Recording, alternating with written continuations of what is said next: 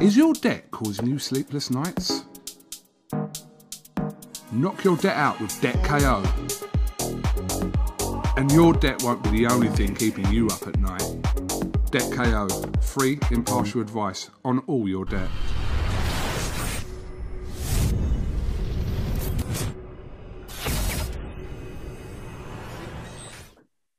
Who wins? Roy Jones or Mike Tyson? Mike Tyson.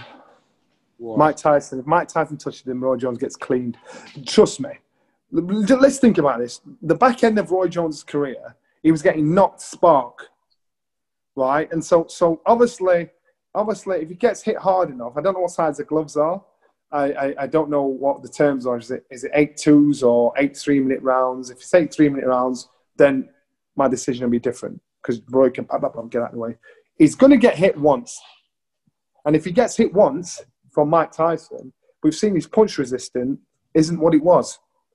If you get hit by Mike Tyson, regardless of how old Mike, Mike is or how much he's got in the tank, you just need one of them to whiz past you. The wind will take you out. So, so I'm going to side with Mike because Roy, um, um, Mike's chin never went, whereas Roy's did. It just takes one of them. But I mean, this is this is an exhibition. But do you think it will actually be an exhibition? Talking about Tyson and Roy Jones Jr. I don't know if I told you, but I got Tommy Hearns tried to con me into that exhibition line. I was doing a uh, uh, a Q and A with him somewhere in England, and I was sat next to him. And when we we're all having a meal, I said, "What belts did you have now?" And he's going through all the titles he had. And he said, "Yeah, I was WBO champion between 1998 and 1993. I'm like, and, and 2003." I'm like, "No, you weren't." He said, "Yeah, I was." So we're like two little kids. You weren't, Dredge. I was. I was cruiserweight champion until 2005 plus. I was. He went, no, no, no. The man's arguing with me hard, you know, saying he was WBO cruiserweight champion. I thought, punch it, he's gone. And so he turned to his manager that was with him. Tell this guy, wasn't I WBO champion? He said, no, no, you were IBO cruiserweight champion. I thought, yes, I. So Tommy was a bit pissed. So Tommy then said, I tell you what, why don't me and you have a fight? You know, we'll say it's an exhibition. That's how we get around the commissions. And I'm like, is it for real? Number one, he's old. That's how I broke him up. Number two, he's old. And I broke him up. So anyway, so I just, I'm like, he kept going and he was rabbiting in my ear. Anyway, that was done. The dinner was done. For about three months afterwards, he was, his people were ringing to say, do you want to do this? Are we doing this? And I told Brendan. And Brendan said, Johnny, don't do it. And I'm like, do you think I'd not beat, beat a Tommy Hearns? Look how old he is. That's why I beat him. So, uh, so uh, he said, Johnny, you can't win because if you beat him and hurt him, it's not going to go down too well. If he beats you, that's not going to down, down he said, keep out of it. And I'm like, okay, okay. Uh, but what I'm saying is, so so guys like Mike and guys like Roy and guys like Nigel Benn, all the old school boys, we still think we can find our head. The reality of the situation is, when it comes to it, we can't train like we used to do. We're knackered. It takes us a week to get over a, a, a week. So you train a week, you rest a week. You train. You, your your body's too tired. It doesn't recover fast enough. And this why that's why this fight's been delayed and delayed because when they thought it'd take him six months to get ready, it's taken eight months to get ready. When they're thinking, well, I can do this. All right, let, let's let's jig it around a little bit. Mm. Roy's just taking this because Roy's got a fighter's mentality. But if he gets touched on the chin, it's done. He still thinks like he's 22. He's not 22. He's done. Forget that. Don't fall into that sucker's trap because we all do it. Do you know what? If you ever think about doing one of these fights, yeah, we won't have no part of it. I don't want to see Yes, you will. get ironed out listen to me. 65 or whatever you are. Oh my God. N- number one, listen to me. What are I you? I, I'm 53. 65. Black don't crack. Look at that. Look. So, You so look well for 53, I will say that. so I roll. You look all right. You look all right for 53, definitely. But, but, but what I'm saying is, I won't do that anyway. You've got to get it in your head. You can't do it. We all think we can still fight. I, listen, I still do exhibitions with like rugby players, ex rugby players, and people like that uh, in working men's clubs and everything. It's a good little earn, actually. But, but because it looks easy from the outside in until they get in. And, you know, they'll have all their ex rugby mates there and fans there. And, and like you think, oh, here we go. And so it's probably it's easy pickings, but I would never, I would never do this because I'm never going to get the same adulation and and and, and uh, whatever that comes when I used to fight. I'm never going to be that good again. So I ain't stupid. I'll sit I'll, back. I'll, fight you in an exhibition. No, you get hurt, man. I don't want to knock those tattoos off your skin. I'll fight you in an exhibition. no, because you'll get hurt. I don't be classed as a bully. You cool, he's cookie bear. I can't That's what- lose that, can I? Because if I manage to hit you over the head with a lamp, right? I ain't told you about Sri Lankan rules yet. If I hit you over the head with a lamp, I'll win. If you knock me out, people are go, oh, it's Johnny Nelson, wasn't it? yeah, what a bullet. Yeah, exactly. No, so just You're not a me. I'll. I'll, I'll, gracefully decline the offer, but thank you. But I'll gracefully decline. I'll, I'll happy. I'm happy to sit and just whinge and bitch. I'll come ringside. do it in your garden. No cameras. Again, so what happens then? But when you get sparked, you're going to do me for assault. Why do you think I'm going to get sparked? I'm a machine. I'm a proper You're a machine. Am. idiot. You ain't no machine. You're, you're Look at him. Look years at old. him. Look at it. Pain and painer. Pain and painer. That's what they call. Hercules. Yeah, but but good on them. Listen, if they're earning some money, especially at this age, this part, this time in their career, good on them. I'm, I'm happy for them. Um, and and and nothing but respect for any fighters that can still make a living out of the sport after being retired so long. I just think there are probably easier ways to do it. Is your debt causing you sleepless nights? Knock your debt out with Debt KO. And your debt won't be the only thing keeping you up at night. Debt KO, free, impartial advice on all your debt.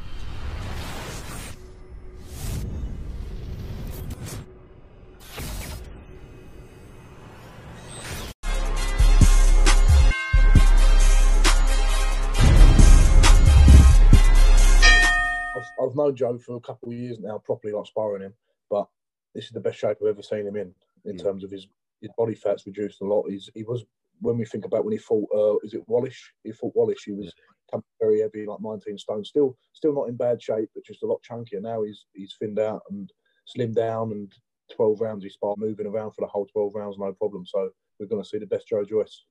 I assume you, you're obviously backing your man Joe Joyce to get the victory next week. yeah, I'm backing Joe, but I know Daniel's. We all know Daniel's a powerful, powerful puncher, and he's got great experience himself, and he's he's a good operator himself. But it's a 50-50 fight. We know that. That's why everybody's so in- excited about it. But I think Joe's the man who's going to who's going to pull through and, and stopping him later on. Hey, fight fans, it's Michelle Joy Phelps. If you haven't already subscribed to our YouTube channel, make sure you do so by clicking this icon right here, or else.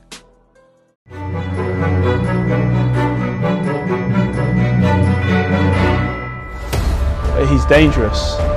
He's got dynamite in both fists. This is a big fight for boxing fans all around the world. uh, how to exploit Joe's um, weaknesses and, and recognize his strengths. Frank Warren suggested that the winner of this fight will go on.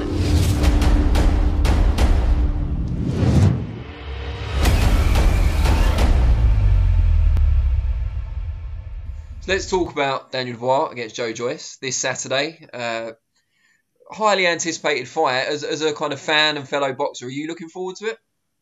Yeah, yeah, I am. Yeah, I am. And as I said before, I think I think both men deserve credit definitely for um for the on the initial one, just taking the fight, and then being able to get it done in a in a circumstance like this where everything's going on in the world, and and then again to I guess to Frank and BT's credit that it's not a pay per view either is um is always a big thing. So yeah, credit to to them all around for just putting this on for the fans because it's definitely something we we've wanted to see for a while, and, and obviously it's been hanging in the balance for a while as well with everything. So yeah, I'm really looking forward to it. And have you sparred one, both, neither? I've sparred uh, both quite a bit. So for the majority of this whole camp, well, his camp and my camp, me and Joe, me and Joe were sparring. Um, so I was back and forth there with him for weeks. And in the in the very early stages of my career, me and Daniel have done loads and loads of rounds. We we actually had our debuts on the exact same days. And just we we just sparred a lot in them early couple of years. Really, was the Peacock wasn't particularly far from me. There was always they was always happy happy to have me down and whatever else, and we needed rounds. So yeah, I've done quite a few rounds with the pair of them, to be honest. We've lucked out here then. in, in this Yeah. Um, starting with Joe, you've obviously sparred him in the past, but then been with him regularly this camp. How has he changed or developed in that time? Um, well, this will be my first time kind of ever sparring with him, so I haven't seen too much Okay, kind of development of him. Uh, Yeah, I wouldn't have known him from the past or anything like that at all. Um, not with Joe, with Daniel more so. Um, but with Joe, Joe's like you, you know what you're going to get from him. You know exactly what you get, and he's well experienced as well, so he knows how to manage not just himself in the ring, but how to manage kind of his his how he goes about it, how he sets the pace for a fight, his range, his distance, where he is, what he's doing. Um, there's just a lot of knowledge he has in his head that he's able to use in the ring on obviously when you're sparring or, or on a fight night. And you say obviously you know what you're going to get from him. I think most people who fought him would say the same thing. But how easy is it to combat what he brings? That's the thing. Like, there's no surprises with Joe. He's not going to suddenly be extremely light on his toes and box on the back foot or whatever else.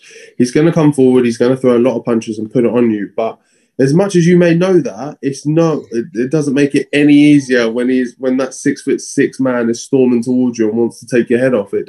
Just because you know what he's going to do doesn't make it any easier at all. Um, so having to having to deal with that is what makes it difficult because there's not many heavyweights that have that kind of style that is just constant go go go go go because don't get me wrong there's some big heavyweights out there there's some that come forward but a lot of them take little breaks they take little stops little rests and whatever and you can work in between those gaps but with him it's just go go go and, and trying to deal with that trying to deal with the fact that someone's always in front of you. There's such a presence. They know their way around the ring and, and how to maneuver you and manage you and whatever else. It, it just creates a lot of problems to deal with. What can you tell us about Dubois? Obviously, it was some time ago when you guys sparred, but you know he's developed since. You've developed since. But what do you remember from those early sessions and, and from watching him since? How do you think he's improved since then? In what areas? Um, I think with Daniel again, he was always very he was very well schooled ABA wise. His shots are very straight down the pipe, very clean, very crisp, um, and he was always obviously a big, big guy and a massive puncher. So, um, but I think the where I've seen him develop because we haven't sparred for a good few years now, um, but just watching fights and clips of him and whatever else. My only my criticism criticism sorry of him when before was I never thought he was particularly imaginative with his punches or combinations or, or just setups in general because he was so big, so long, and so strong. He almost just punched through the target, whether your guard was there or not. He never really worried about getting around it, getting anywhere else. He just went through the gloves and went straight down the pipe with it. Um, so that was my kind of early early criticism of him. And but as I've seen him, he's got more got more kind of flexible in his work. He's he's changed up angles. He's he start he works with the body a bit more and stuff. And he, he doesn't just try and smash through it. There's more finesse to his game now. What sort of fight do you expect? Because they're both known as aggressive operators, but on the biggest stage, very important fight. Could it be a bit more thoughtful? Could it be a bit more kind of standoffish early on? Um, no, I don't think Joe will let it be. I think that if anyone was gonna, I think Daniel would be the slightly more reserved. Um, more so because he's the the more inexperienced guy, the, obviously the younger guy, and I think it benefits his style more to be to have a bit of a slower pace, to box more at range. Um, so if anyone was going to lean that way, I think it would be Daniel. Who hits harder, at least from your experience? From my experience, um, Daniel has, out of the pair has hit me harder. But I may even give that to obviously when we were sparring those times. I, me and my, myself, I was quite naive and I wasn't the best at riding shots, covering shots, or just protecting myself. So that will probably be my um, my judgment on that one. And I don't know if it will be kind of recency bias or if you want to stay loyal to Joe because you've worked with him more recently. But I have to ask you, given the opportunity, how do you Mm. see the fight panning out? Who who wins and how? It's a hard one because obviously being in being in the bubble as well, I've got asked this this question quite a bit, and I've admitted to my own admittance I am on the fence, but I just it's just it's too it's too hard for me to separate because they both have contrasting styles of things that can beat the other one, but it's just about who on the night is going to be that guy to to take control of the situation, take control of the fight, manage it in the way that benefits them best. Um, but like uh, my answer is probably similar to everyone else's in the fact that it's it's a fight of two halves. That if if Joe can be a bit evasive for two for for the first half of the fight, let Daniel miss a few shots, let him just wear himself through a bit and, and get there into the second half where he is obviously more experienced, knows how to do it, and just kind of his more favourable area, then it can be more kind of his game of then really stepping the pressure on, putting it on him and wearing him through. Whereas if if Daniel can stick nice and sharp early on and get through get through that guard, because I think Joe has been been known to be quite lazy in them earlier rounds of that Mm. he gets caught with a, quite a few shots, and it's it may be testament part and part to him just with the level of opposition he's been in, he's not been bothered about them, so he just thinks like fuck it, I'll just walk through and I'll I will get you, but I may take a few, but it doesn't matter because eventually I will get you. So that's that's worked for him in the past. I just hope that that's not the mentality he takes with this one. I don't think it will be because he, he understands what Daniel's game will be. Um, but yeah, if if Daniel can take advantage of that slow start from Joe sometimes that he's known to do, then then it could be his fight within six. Okay, so 50-50. yeah. Bang on 50-50 for me, unfortunately. No, that's fine. All right. Well, really appreciate your time. Um, hopefully, a fight will be announced for you in due course. But enjoy the rest. Hopefully, lockdown will be lifted in a couple of weeks as well. Fingers crossed. Yeah, fingers Depending crossed. which area you're in, obviously. But Yeah. um, but yeah, appreciate it, and um, best of luck in the next few weeks. cool. Cheers, bud. Thank you very much.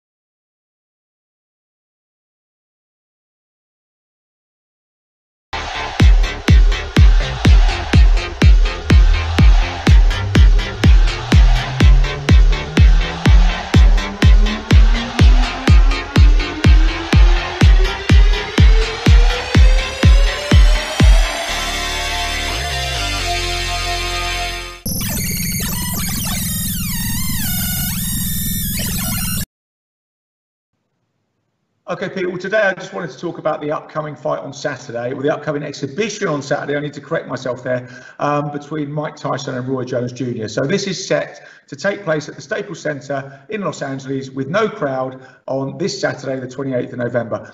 As I said, they're scheduled to box eight two-minute rounds with 12 ounce gloves, no head guards, no vest. So it's a real strange kettle of fish here and, and it's we don't know really quite what to make of it but we've got to got to kind of look i suppose at what we know how we've got here and then what we think is going to happen. The other reason is you know why are we watching this? And i think there's the key. What do we think is going to happen? We always used to watch tyson because you never knew what was going to happen with that guy. You know we had the evander holyfield ear, biting trying to break frans botha's arm you know, pushing the referee away, um, you know, against Lou Savarese, uh, threatening to eat Lennox Lewis's children, even when he didn't have any children. But, you know, Tyson was always unpredictable, and it was that unpredictability that kept us tuning in, even when you know he wasn't the amazing, great, dominating fighter uh, that we knew in the in, in the late 80s. So that's maybe the reason we're tuning in. But how do we get here? So, interestingly enough, on Sunday, it was 34 years to the day since Mike Tyson won his, the, the heavyweight title from Trevor Berbick, 1986. So, Tyson won the, his first heavyweight title in 1986 and reigned you know, until 1990 with the upset with Buster Douglas. So, and then, you know, obviously we know with the imprisonment and then coming out and then regaining portions of the title and then running into Holyfield and so on, you know, up until, you know, really he was he, he was active up until um, 2005 when, you know, he had his last fight and walked away from the sport, said he wasn't interested anymore. So Jones um, came up. Interestingly enough, if you say Tyson won his first heavyweight title in uh, 1986 on the 22nd of November, Jones won his first heavyweight title in 2003. So Jones came along, even though he's only uh, three years younger than Tyson, because Tyson is now 54 and Jones is now 51. Um, Jones, obviously, Tyson was the youngest heavyweight champion in history. Jones matured at a more, you know, acceptable rate. He was first made his debut at middleweight, won more titles at middleweight and super middleweight. Um, and light heavyweight, eventually moving up, as I said, in 2003 to dethrone John Ruiz um, to win the a version of the WBA title. So, you know, that was kind of Jones's high point. Then he dropped back down to light heavy, was beaten by Antonio Tarver. So there was a lot of talk of this fight happening in 2003 when Jones moved up. Now Tyson had been beaten in 2002 by Lewis, which maybe ended his claims to you know be the best on the planet. He was comprehensively beaten by Lennox Lewis, but 2003 he was still floating around. You know he was one of the top heavyweights. Jones dethroned Ruiz, and these guys are similar size. That's going to be, I think, the surprising thing when we see them box is that you know Jones is actually going to be coming from middleweight. Jones is going to be the taller guy at 5'11. Tyson is 5'10. Uh, Jones's reach is 74 inches. Tyson's reach is 71 inches. So the physical disparity is not going to be there if you think it's an ex middleweight champ against an ex heavyweight champ. You know, you're not going to see that. So this fight was talked about and mooted in 2003 because they were similar sizes. It was going to be exciting. Nothing ever came of it. And then Tyson in 2004 was beaten by Danny Williams, which kind of put paid to his aspirations at the top level. And he bumped along for a little bit and then retired. As I say, Jones dropped down to heavyweight, uh, back to light heavyweight uh, to fight Antonio Tarver, and then was was iced in the in the second fight with Tarver. And it kind of, in a way, that was the end of the Jones legend. The high point was the dethroning Ruiz, and he just looked unassailable through that that that whole period from the first middleweight titles up to that heavyweight title. And then you know he's carried on. His last competitive boxing match was was two years ago at cruiserweight. You know he kind of established himself at cruiserweight. There were a few more stoppages, but there were a lot more wins than there were stoppages. So you know he's been very active. You know, and he's never had any time off. You know, he's always been boxing throughout. All right, he's been semi-retired for the last two years. Hasn't had a competitive boxing match, but you often see him. He's training Chris Eubank Jr. now, so you often see him in the gym training next to Eubank Jr. and looking very, very sharp.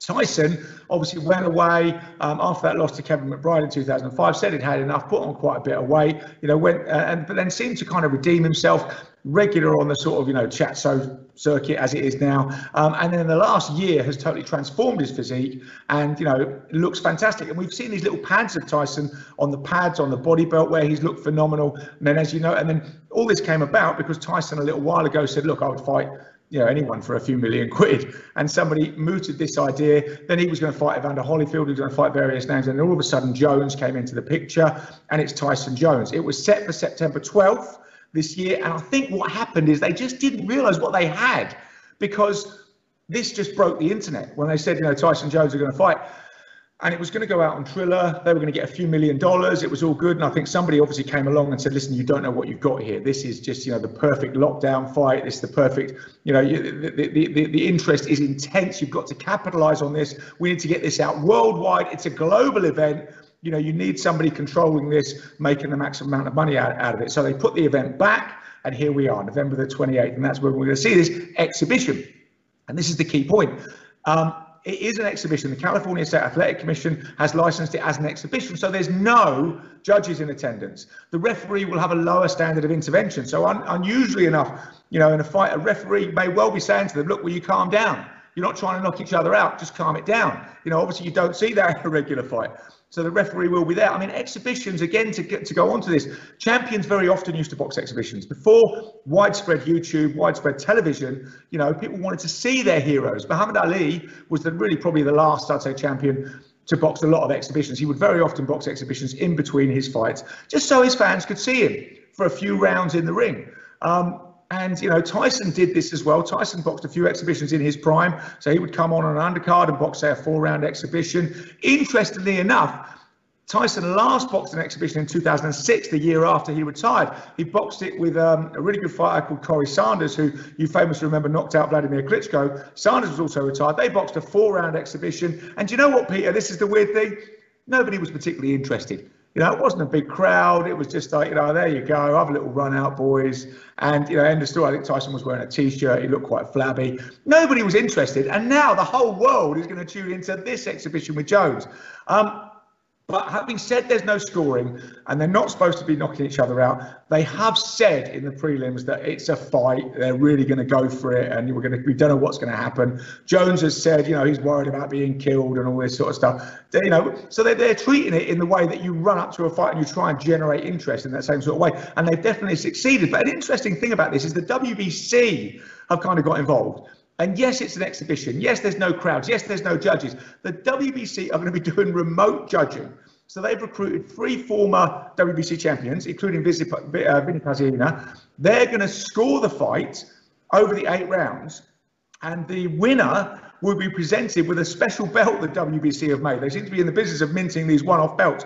This is called a frontline battle belt. It will be emblazoned with Black Lives Matter on the front, and it will be presented to whoever the WBC remote judges think is the winner of that fight.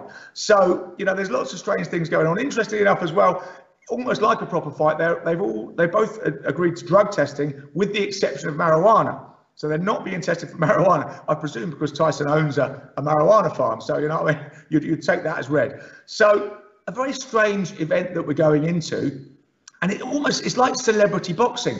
Um, you know, on the undercard, you know, you've got uh, you've got Jake Paul uh, boxing a former NBA star. You've got a UFC star, a heavyweight uh, in in a boxing match. You've got uh, you've got Badou Jack, obviously a proper legitimate ex-world champion boxing, um, and you know so you've got UFC, NBA, you've got uh, YouTube stars on there. So it, you know it's a real event, and it just makes me think that why has this captured the imagination so much? Um, and I think you know chatting to some people I know, you know in the music industry, they were saying it's all nostalgia. Lockdown has brought about nostalgia. We haven't been buying and listening to new bands. You know, we've been in lockdown and we've been listening to, you know, Fleetwood Mac and I know Oasis and all the old bands. That this nostalgia, lockdown nostalgia, is I think what's fueling this. We all want to kind of take a look back, see what these guys can do. Um, you know, and so and so here we are. It's going to be interesting. It's going to be exciting. What are we actually going to see? You know, again, I don't know. I think although Tyson has looked fantastic in these small clips on the pads, you know, we've not seen any footage of sparring. Um, and also, you've got to look at the reality. It looks like he's wound the clock back. He looks like, you know, all these pictures have been popping up on my Facebook page recently. Mike Tyson, you know, in the 80s, Mike Tyson in the 2020s. So this photo was late 80s. This uh, photo is 2020. And there's not a massive amount of difference for 40 years, although reality is probably about 31 years, um, you know, in the way they look. But you know, let's let's remember when Danny Williams beat Tyson in 2004. Um, you know, Jim Jim McDonnell famously said, "Look, Tyson is a three-round fighter, Danny. If you get out of the first three rounds, you will you will take him." And the first three rounds were torrid, and then Danny did take him, and that was the you know. So Tyson has been a three-round fighter, I would say, for the last 20 years. So what has he done in the intervening period that's going to boost him back up, apart from training hard in the last six months to a year? Well, you know, that's what's really going to show in the ring because, you know, you might look great, but he hasn't lived well. You know, he's had his marijuana farm. He's very fond of that. And, um, you know, he, he, has doesn't look like he's been training up until recently. Jones, on the other hand, has been regularly training and competing the whole time. Um, so, you know, they're going to come together. I've got to favour Jones in this match, although I think Tyson is going to be dangerous early. If he if he does come with the intention of knocking out Jones, I think his only chance of doing it is probably in round one, maybe the start of round two. After that, I see it going all Jones. Remember, these are two minute rounds at Tyson's request. So he's got that, you know, more of that breather time. But yeah, I really think, you know, I mean, I think as David Haye said, it's going to come down to who's been living the best in the last 20 years. And that is undoubtedly Jones. Um, but you know what we're actually going to see, I don't know. Are they just going to move around and show some show some skills? And I mean, if if neither is that bothered about being knocked out, in other words, if they know they're not going to be knocked out, um, you know, they will they will exhibit those skills. They'll be able to do a few more things, try a few more things. Um, but you know, if they are really worried about being KO'd, then you know you expect Jones to cover up, move, use his use his speed, use his fleet of foot early, and just try and gas Tyson out, which is going to happen after Mike's thrown quite a few combinations, if he does, for the first few rounds. Um, so in terms of scoring, if it goes to scoring, I expect Jones to be a winner because by the end of it, I expect Jones to be kind of pot shot from the outside. Um, yeah, if there is going to be a stoppage, it's probably going to be Tyson in round one, you know, or, or, or, the, or, the, or the next round, or Jones could stop him late. That's the conventional boxing wisdom if you apply their respective records and styles. But as I say, you know, what you're going to get with this, nobody really knows. You know, you will have to tune in to find out. I mean, my personal feeling on it, you know, why shouldn't they do it? I mean, is it, you know, it's uh, it's it's a bit of fun. Where this is going to go, again, we don't know. This is supposed to be Tyson's initial Legends League. It's like, like I say, if you look at the undercard, it's like celebrity boxing. So it's not real boxing. It's not proper boxing. It's not hugely competitive boxing. But you know, I think it will be interesting and exciting. You know, we, we would watch you know, Agassi and Sampras do an exhibition, even though they're nothing like they were, you know. And, and I think we're going to watch these guys as long as it's done properly. It'll be interesting. Where he goes with this, I don't know. I mean, Tyson came out yesterday saying he would box exhibitions with the leading heavyweights of the time, with the Tyson Fury, with the Anthony Joshua. That seems like a bit of a daft idea to me, but he's only saying exhibitions. He's not saying you know, he's going to actually box them properly. And maybe that's just to whet the appetite for this fight because a lot of it is being sold on the nostalgia that Tyson can come back and compete at the top level, which is obviously an absolute impossibility. So I think sit back, get your popcorn, enjoy it for what it is. It's celebrity boxing, and you know, I hope and I think it will probably be quite a bit of fun. And you never quite know what's going to happen. Um, but you know, I wouldn't be surprised if it doesn't go the whole eight rounds, but not in the sense that somebody gets knocked out like one of Mike's old knockouts when people are flying around the ring like cartoon characters. Maybe somebody will retire with a sore shoulder, or you know, but we'll see. But uh, yeah, it's it's breaking the internet. It's a global event. Um, you know, they managed to pull this off. I think it's lockdown nostalgia and fair play to them.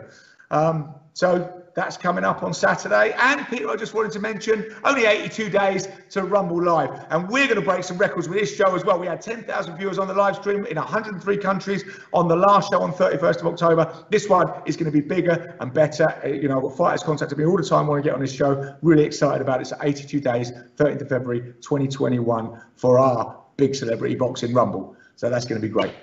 Thanks a lot.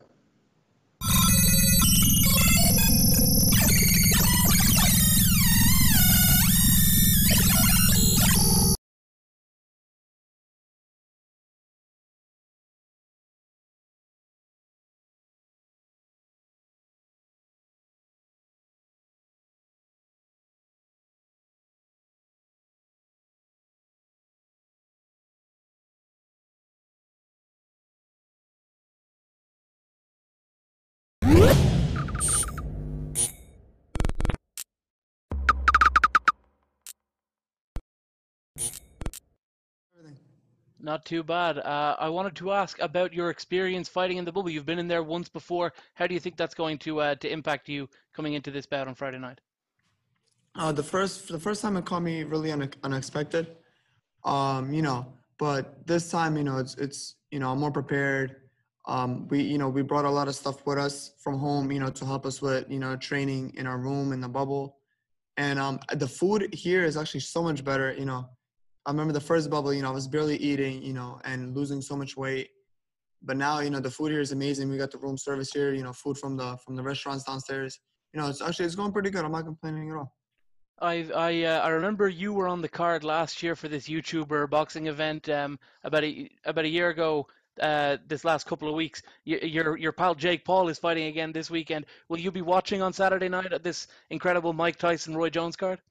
Yeah, yeah. So um, I'm fighting I'm fighting Friday and I fly back Saturday. I'm probably going to be home around three o'clock. So I, will actually make it to watch the fight. Yeah, of course, I'm, I'm excited. You know, I'm rooting for Jake. And um, it's going to be, you know, I'm, I'm, I'm really excited for, you know, Mike Tyson and Roy Jones fight. How do you think Jake's fight's going to go and how do you think Mike Tyson's fight's going to go?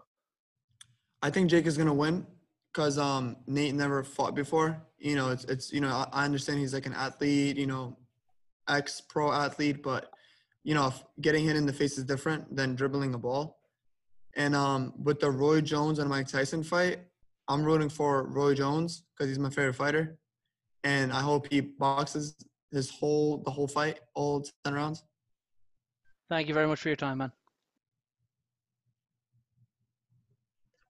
Good afternoon, gentlemen. How you doing, Nikita? What's up, man? How's everything? Everything's great, man. So I mean, you're part of this new uh, generational wave of t- very talented New York City fighters coming into the boxing. You know, what what do you feel separates you though, or makes you special from the others? Uh, just just my image, my my message. You know, you know, like I, all these fighters, they look like actual fighters. You know, bust cuts, you know, mean, mugging, and everything. But you know, I look like a like a TikTok boy. Like you know, like what am I doing in the ring? But when people see me in the ring they respect me so much more. You know, never judge a book by its cover. So, you know, I I'm just I feel like I'm really really different. You know, I have a you know, I, I just stand out a lot more than all these fighters. That's what I believe. Right. Now you've been very active, you know, going into your professional career. Do you look to keep up this momentum going into 2021 or are you as the fights get tougher, do you look on, you know, taking longer breaks and stuff like that?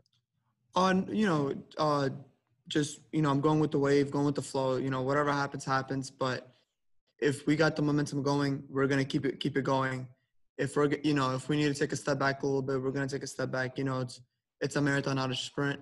So, you know, we're just, you know, we're we're we're doing everything smart. So, you know, we're just going going every first we take care of one step and then we go into the next step. So right now, the first step is taking care of Friday. You know, getting that knockout, right? Right. Thank you, champ. Thank you for your time. Wish you the best. Thank you.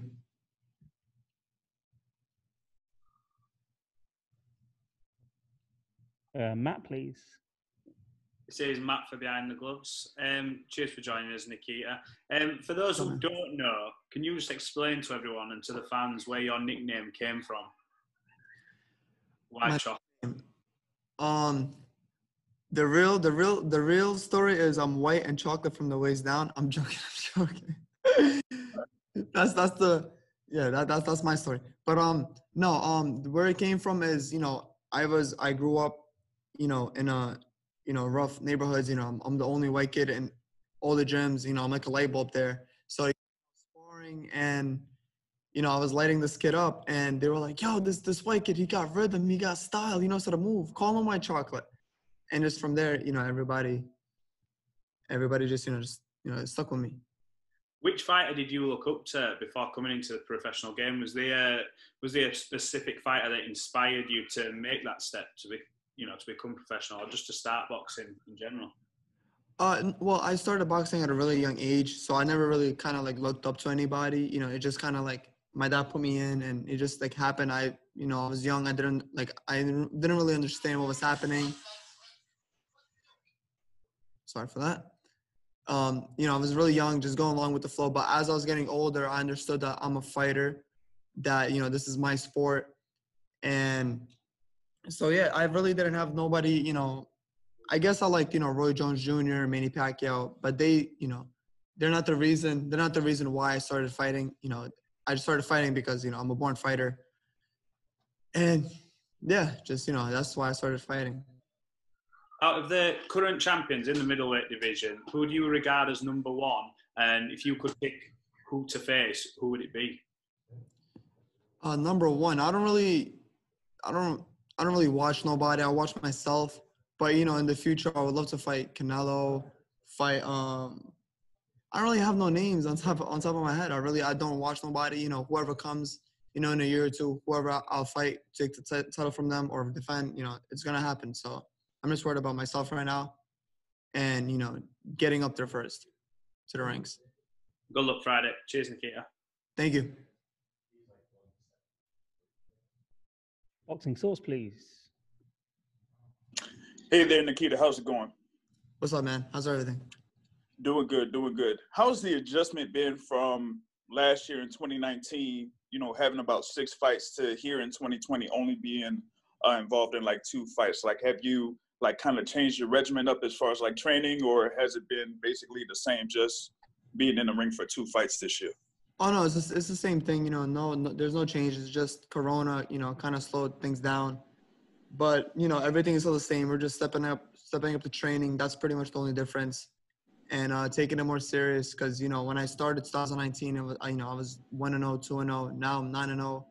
You know, and just going up from there. But you know, everything is still the same. We just we're taking training more serious, and you know, just going up from there.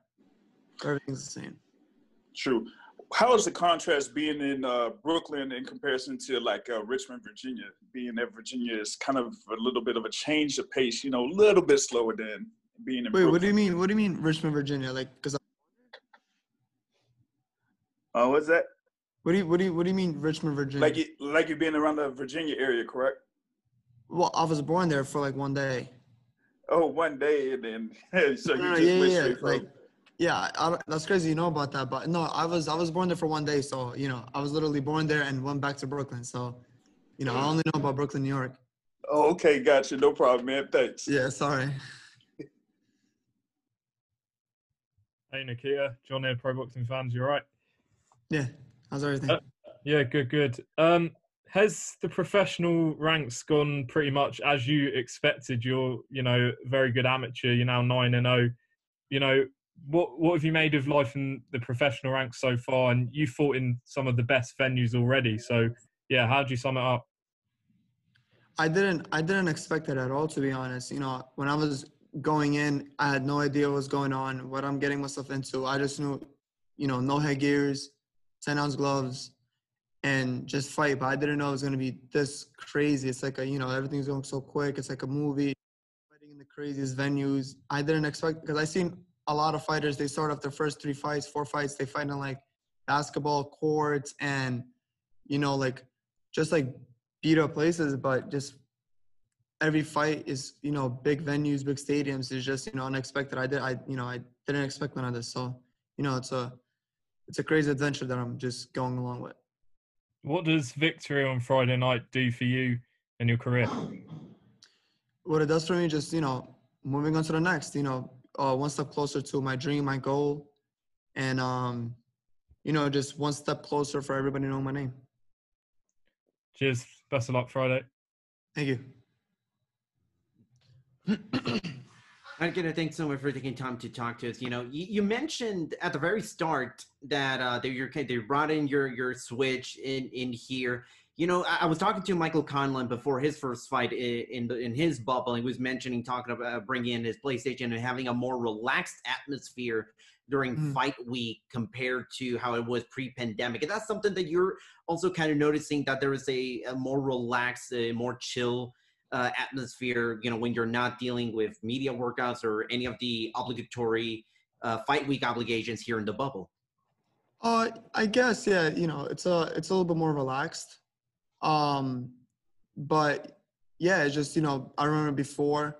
It's it's hard to think about how life was before because it just changed so quickly, and you know everybody's adapting to it. So it's like me thinking about you know before Corona how everything was. It's kind of like I can't like you know it's like that wasn't really like that because life just literally flipped so quickly. So it's like just imagining us walking without a mask, you know, in the public is like unbelievable. You know what I mean? Because I feel like we're gonna be walking with masks now forever. Who knows, right? So um, yeah, it's a little bit more relaxed. Yeah, you know, I'm a gamer. You know, I always I always gamed, always recorded, always boxed my whole life. You know, so you know, just even before Corona, always brought my Switch, always played it. Oh, no, before Corona, there was no, there was no Switch, I think. So um, yeah, I'll put, always play my PS4, always you know all that, you know. But yeah, did I answer it? uh, you know, as far as you know, that you mentioned, you know, just life just kind of turning on its head, you know, just because of the coronavirus. Th- did it feel easy, you know, after that first fight, and when you kind of were starting to prepare for this next upcoming fight? Did it feel like it was, you know, something that now just kind of seeing secondhand nature that you kind of already know what the deal is, you know, with gym restrictions and COVID um, regulations in place? Does it now feel like it's now becoming a new normal instead of something that you're just gonna have to deal with? Yeah, so the first the first time, you know, when I fought in August, it was everything, you know, I had no experience fighting during COVID. So, you know, everything was so weird. I remember always comparing everything that I'm doing new, I always compared it to like the old. But this is the second time I'm here, you know, and fighting in the bubble. And it's like it's like a normal, you know, it's like a norm now. It's, you know, I already know that, you know, you I can't leave this, I can't leave my room, I can't do this, can't do that. And, you know, it just feels I don't know, it feels normal to me. I'm not complaining. Eh, lastly, you know, has the pandemic sort of maybe changed how you view maybe what your goals are for 2021 or your project or your your development as a fighter with you know the fights kind of being a little harder to make with everything that's been going on Uh, it's it's just it's just the training. I just you know our gyms you know they close now at eight I think or seven. You know before I used to train you know twice at, twice in the gym every single day. Now I'm training only in the morning and then training you know with my dad you know either outside or inside my home. But you know it's just the training. I feel like everything else is the same. You know fights you know fights are still happening.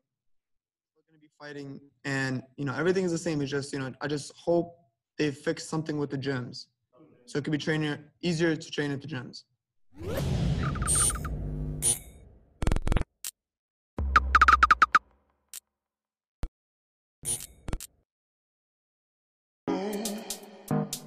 Is your debt causing you sleepless nights? Knock your debt out with Debt KO. And your debt won't be the only thing keeping you up at night. Debt KO, free, impartial advice on all your debt.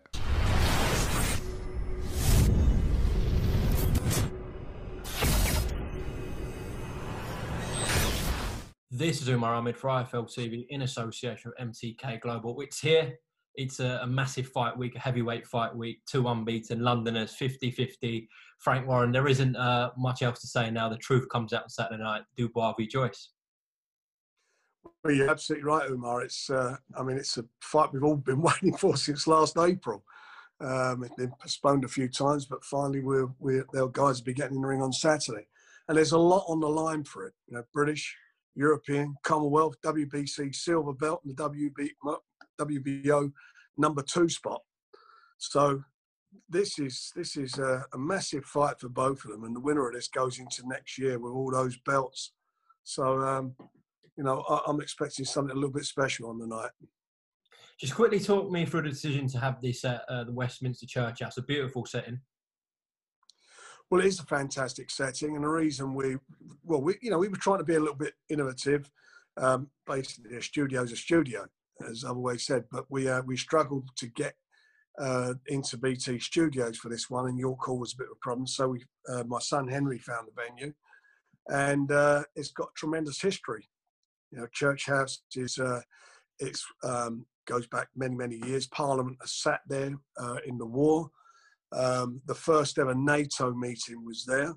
It was bombed in the war, and uh, there's certainly be, be some more bombs going off on Saturday night. So it's quite an appropriate venue. But as you quite rightly say, it's a beautiful venue. Hmm. I said at the start, it's a, a genuine 50 50. A lot of people in boxing and the fans read it like that. And if you speak to both camps, whether it's Martin Bowers, Daniel, and yourself, or you speak to Sam Jones, Joe Joyce, Ismael Salas, they just don't see a way they lose, which is rare in boxing these days. Well, it is. Was, it's funny. I was talking to somebody today, and normally you get a sense of near a fight. You think, well, look, this guy's got, you know, got, has definitely got the beat in him, and the other one's not fancying it too much. But as you quite rightly say, they both fancied the fight so much so. When the board called for the British title fight, they both said, "We are not backing out of it."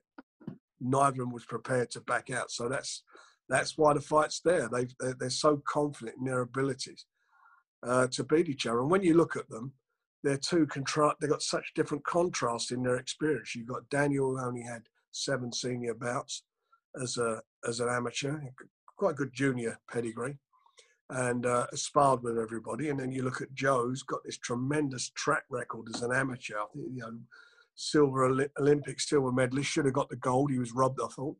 Um, uh, I think he was European gold medalist, champion, Commonwealth medalist you know, all the way through. He's got a tremendous amateur pedigree. Fought with everybody who's there. Probably most of the guys who turned pro now fought with him as an amateur. And uh, is it, you know, can, he, can this young kid, this new kid on the block, has he got what it takes to, to, to beat Joe? We know he can punch, we know he can box, or is Joe's experience going to be too much for him? And Joe can punch and box two. He stopped 11 of his, sorry, 10 of his 11 opponents and Daniel only has one guy who's gone the distance with him. So I think it's going to be a very intriguing fight. And for me, it's going to be a fight about who who can stamp their authority on the fight at the beginning. Who's because it's not just going to be just they're going to just go in throwing bombs at each other, although that's that that's that could happen. But I think it's going to be who can stamp their authority on the fight and then start unloading. I don't think it's going to go the distance, whatever happens. Okay. Perhaps the only people who see a clear winner are the bookies. Are you surprised, given Joe's pedigree and uh, the fact he's got some world class wins at professional level and one of the best amateurs to come out of the country? The bookies have it in such favour to Daniel. Are you surprised? Uh, look, they, you know, bookmakers are uh, uh, obviously make their book uh, according to how they see the fight, and uh, that's how they see it. You know, three to one. I think, as Joe's Joe said he's a bit disingenuous to him.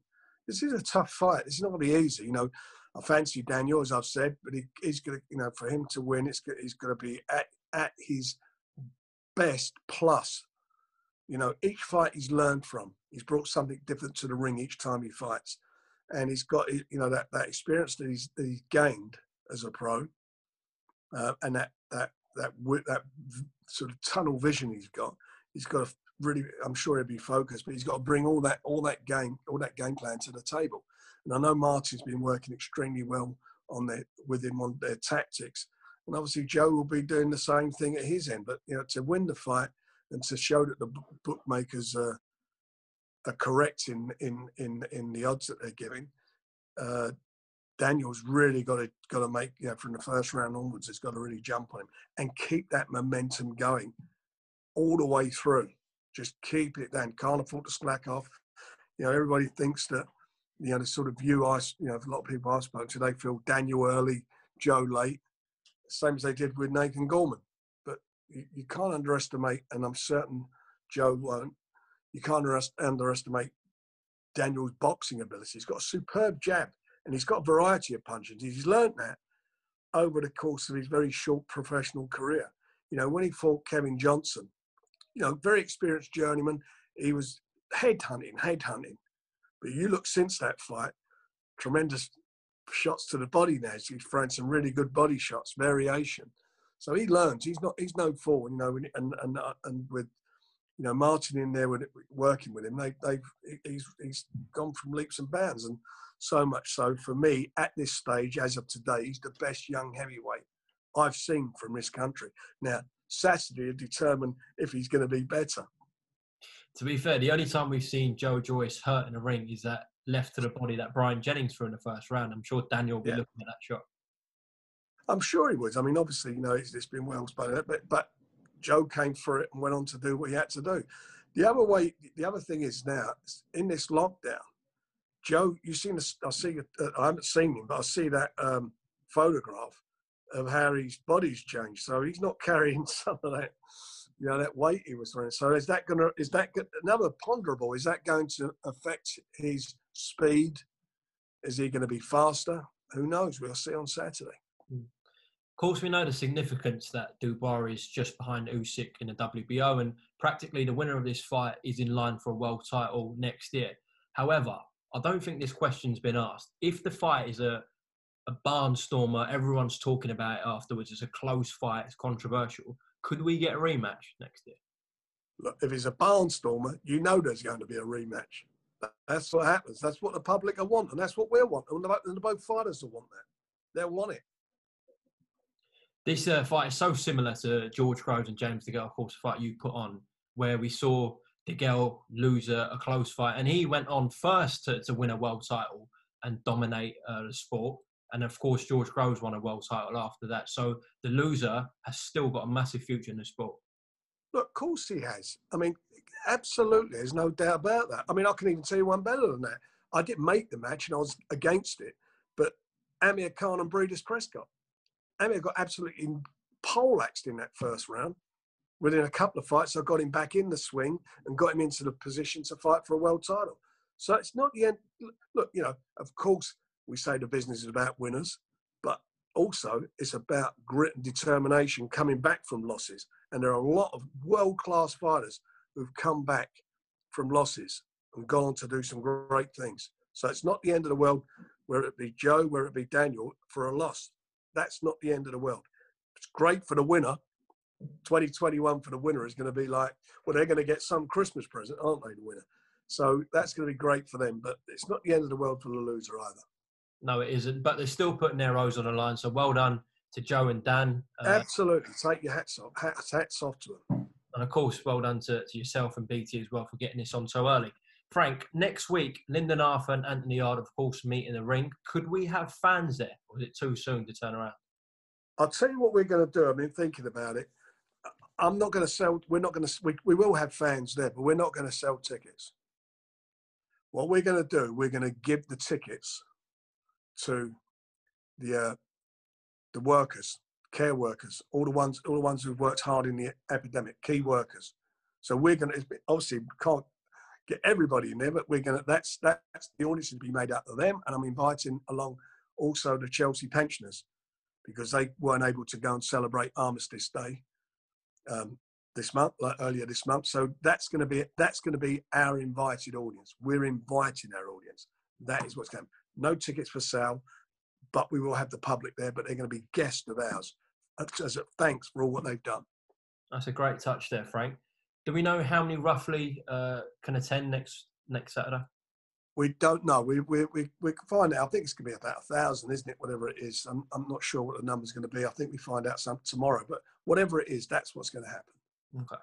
But yeah, next year with this vaccine coming in place, these new rules allowing fans, you're hopeful that you're going to start selling tickets next year, Frank. Look, we got you know, uh, it's quite at the moment. There's a debate going on whether they should actually let let do, be doing anything at the moment, whether we should continue with a lockdown.